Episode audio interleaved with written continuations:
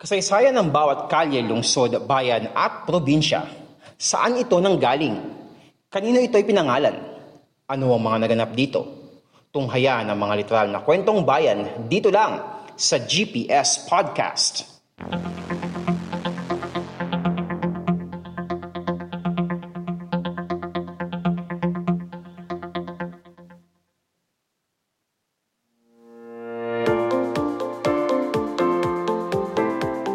Ito ang podcast show na literal na kwentong bayan, ang GPS Podcast.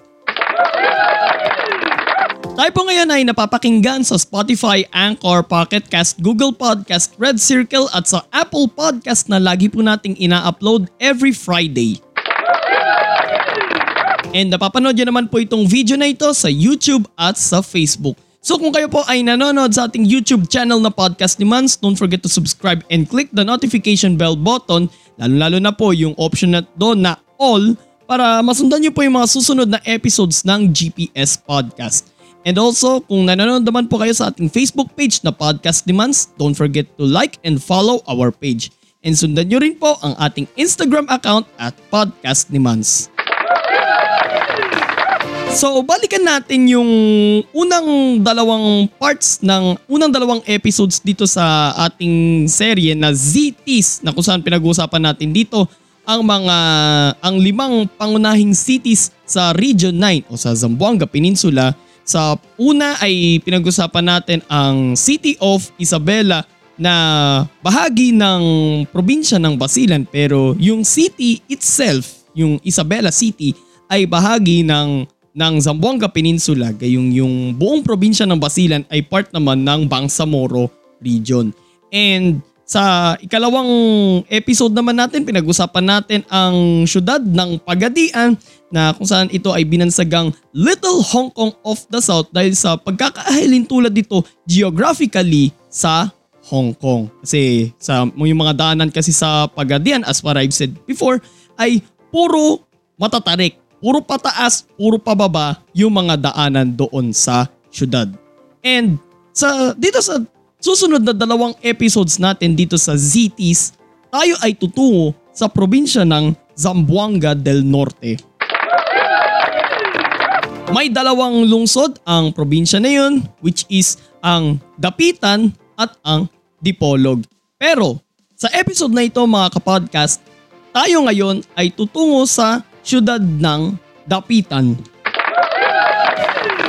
Na kung saan kilala ang Dapitan dahil dito in-exile ang ating pambansang bayani na si Dr. Jose Rizal. Pero ano pa kaya ang pwedeng mapasyalan sa lungsod ng Dapitan? So let's find out.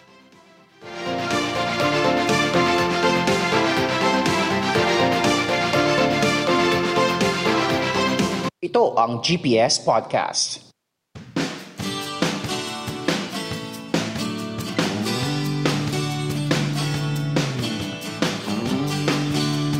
Dapitan. Gaya na sabi ko kanina, isa ito sa dalawang lungsod sa probinsya ng Zamboanga del Norte. Matatagpuan ito sa pinakahilagang bahagi ng rehiyon ng Zamboanga Peninsula. Pinaliligiran ang lungsod ng dapitan ng mga bayan ng Sibutad sa east, La Libertad sa southeast, Mutia sa south, Pinyan sa southwest at sa west naman ang Polanco at ang lungsod ng Dipolog. Samantala, nasa north naman ng dapitan ang Sulu Sea. Nasa 390.53 square kilometers ang lawak ng dapitan at nasa 85,202 ang populasyon nito as of 2020 census ng Philippine Statistics Authority. Nahati sa 50 mga barangay ang lungsod ng dapitan na kung saan dalawa dito ang mga island barangay. Paano nga ba makakarating sa dapitan? Mula Maynila, babiyahe ng mahigit isa't kalahating oras sakay ng eroplano papuntang Dipolog at nasa kalahating oras naman ang biyahe by land mula Dipolog papuntang Dapitan. Pero pwede rin namang mag-ferry papunta sa Port of Dapitan pero depende naman kung magagaling ka ng Maynila, Cebu o Dumaguete.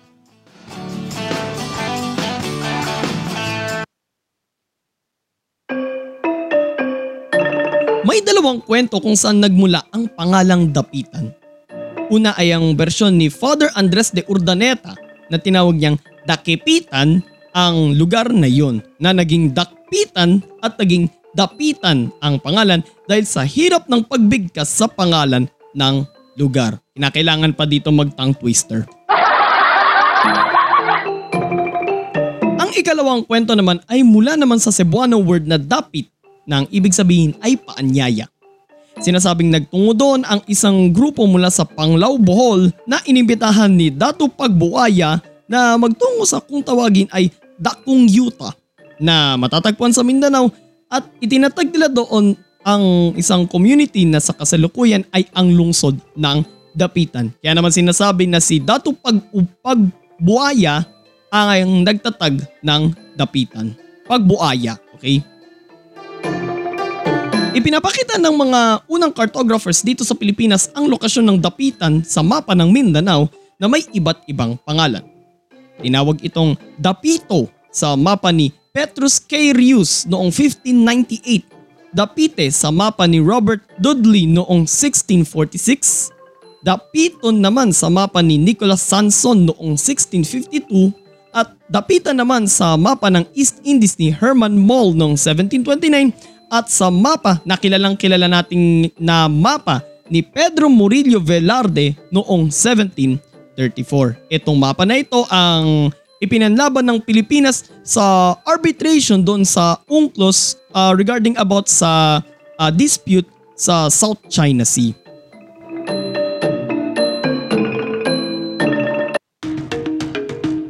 Mga subanen ang unang nanirahan sa dapitan Subalit dahil sa takot sa mga piratang nangunguhan ng mga tirahan tuwing masama ang panahon sa mga baybayin ng dapitan, kaya lumipat ang mga subanen sa iba pang bahagi ng Zamboanga Peninsula. Kaya nga ngayon mga kapodcast, ang mga subanen ay makikita sa mga probinsya ngayon ng Zamboanga del Sur at sa Misamis Occidental. Although yung probinsya na yun ay bahagi naman ng Region 10 or Northern Mindanao.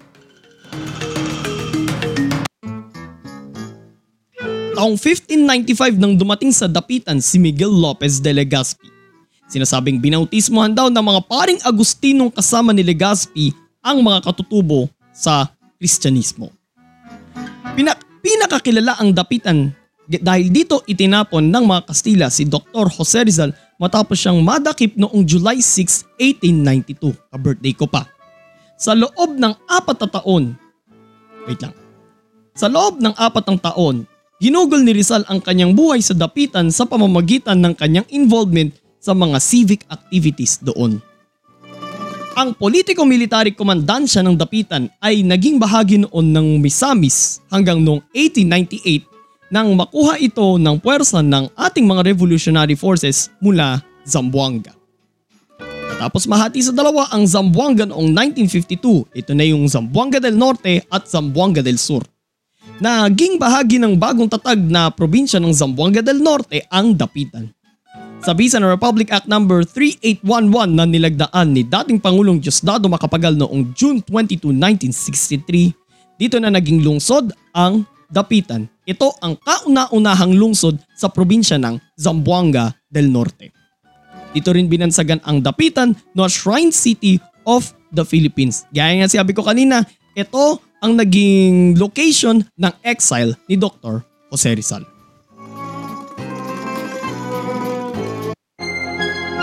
Ilan sa mga pangunahing atraksyon sa Dapitan ay may kinalaman kay Rizal. Ito na nga yung sinasabi ko. Ang punto del Desembarco de Rizal na kung saan dumaong si Rizal pagdating niya sa Dapitan noong July 17, 1892. Ang Rizal Shrine kung saan tumuloy si Rizal habang nasa Dapitan ang St. James the Greater Church na ipinatayo ng mga Hiswita noong 1871 at kung saan duma- dumadalo ng misa si Rizal tuwing linggo. Ang liwasan ng dapitan na pinaganda ni Rizal at sa tulong ng Spanish politico-military governor ng dapitan na si Ricardo Carnicero. Pinaganda ni Rizal ang disenyo ng plaza na katulad ng mga nakita niyang plaza sa Europa. Ang Talisay Water System o kung tawagin rin ay Rizal's Dam and Aqueduct na ipinatayo ni Rizal noong 1895 para magkaroon ng supply ng malinis na tubig sa bahaging iyon ng Dapitan. At ang Relief Map of Mindanao na binuo rin ni Rizal at sa tulong ni Father Francisco Paulo de Sanchez mula August hanggang September 1892 at hinango ang mapa ng Mindanao sa Murillo Velarde map noong 1734. Gawa ito sa pinaghalong putik at bato at mga damo. Tuwing July 25, ginaganap sa lungsod ng Dapitan ang taunang Kinabayo Festival, ang kapistahan ng kanilang patron na si St. James the Greater. Dito ay kanilang isinasadula ang labanan sa Covadonga kung saan nagtagumpay ang puwersa ng mga Kastila laban sa mga Muslim at sa tulong rin ng pagpaparamdam di umano ni St. James. Isa rin sa mga pangunahing destinasyon sa Dapitan ay ang Dakak Park and Beach Resort na matatagpuan sa Barangay Tagilon. Bukod sa beach, marami ring mga activities ang pwedeng magawa sa Dakak. At ang Gloria Fantasyland na matatagpuan sa loob ng Gloria de Dapitan sa Sunset Boulevard. Ito ang pinakamalaking theme park sa buong Mindanao sa at dahil sa pagiging world class nito ay may tulad mo talaga ito sa Disneyland.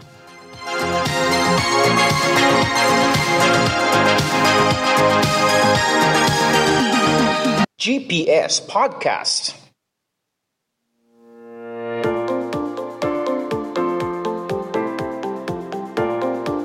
Regarding about sa Gloria Fantasyland, dahil nga ah, habang binabasa ko yung tungkol doon, parang na-imagine ko na, halimbawa, naka, ano, nakaluwag-luwag na tayo which is malapit na. Okay? Salamat sa Panginoon at ah, nakakaraos na rin tayo sa situation na ito. Pero kapag halimbawa, nakaluwag na tayo ng todo dito sa situation na ito, isa rin ito sa mga gusto kong mapuntahan pag halimbawa, ah, napunta ako dito sa Dapitan. Okay? Itong Gloria Fantasyland na sabi raw na sobrang ganda, sobrang ganda na ito at gaya na binanggit ko dito ay talaga may ko-compare mo sa Disneyland. At hindi lang sa Disneyland, pwede mo rin siyang may compare sa mga katulad nung sa Enchanted Kingdom sa, sa Laguna and sa Star City sa Pasay. Yun pala yung mga napuntahan ko ano eh. Yun pala yung mga napuntahan ko mga amusement parks eh. Mga theme parks. And sa ikaapat na bahagi ng ating serye na ZTs, tutunguhin naman natin ang kadikit na lungsod ng Dapitan which is uh, 15 kilometers away mula dito sa Dapitan. So tayo naman ay tutungo sa tinaguriang Bottled Sardines Capital of the Philippines at sa binansagang Orchid City and tinawag rin itong Gateway to Western Mindanao, ang syudad ng Dipolog. Ito rin ang nagsisilbing kabisera ng probinsya ng Zamboanga del Norte. At bukas, meron ulit tayo sa Kumu na Paliga ni Mans. Kung saan ang ating main topic doon ay ang ah, nalalapit na pagsisimula ng second conference ng Pilipinas Vismin Super Cup. And marami rin tayong mga pag-uusapan doon na mga updates tungkol sa Philippine basketball gaya na lang nung ah, nung trade ni na Arwin Santos at ni Vic Manuel and also ni Art de la Cruz at ni Sydney Onmubere. Isa pa, yung pagpapaluwag sa ah, sa mga requirements para sa mga field foreign players. Pagdating sa mga field foreign players din, yung rules sa kanila ay pinaluwag rin. So iba pang updates sa PBA and sa MPBL ating pag-uusapan yan bukas sa ating live stream sa Kumu na Paliga ni Mans. And also abangan nyo rin po ang mga susunod na episodes ng Endzone with Enzo which is bukas na rin yan. I-upload natin yan sa ating mga audio platforms. Kung saan ang topic dito ni Enzo ay tungkol sa Super Bowl. Okay, na kung saan ito yung parang pinaka-finals ng isang season ng NFL. Okay? So abangan nyo po yan bukas sa inyong mga audio platforms sa Spotify at sa Anchor Endzone with Enzo. So kung nagustuhan nyo po yung episode natin ngayon mga kapodcast, like, comment, share, and subscribe sa ating YouTube channel na Podcast ni Mans and don't forget to click the notification bell button. And also, sundan nyo rin po at ilike ang ating Facebook page Podcast ni Mans at sundan nyo rin po ang ating Instagram account at Podcast ni Mans. And sundan nyo rin po sa in, sa ating mga audio platforms ang Fact on Track, ang GPS Podcast, ang Endzone with Enzo at ang End1 Podcast. And sundan nyo rin po ako sa aking mga personal social media accounts sa Twitter at mans underscore F1985, sa Instagram at mans.95 underscore, sa TikTok at sa Kumu at Podcast ni Mans. Huwag niyo pong kalilimutan, bukas live stream natin sa Kumu, Paligan ni Mans. Uh, whether mag start tayo ng quarter to 7 or eksaktong 7pm. And also sa like ka rin, sundan nyo rin po ako doon at Mans F1995. Ito po si Mans at ito ang podcast show na literal na kwentong bayan, ang GPS Podcast. God bless everyone. God bless the Philippines. Purihin pa ang Panginoon. Happy weekend mga kapodcast!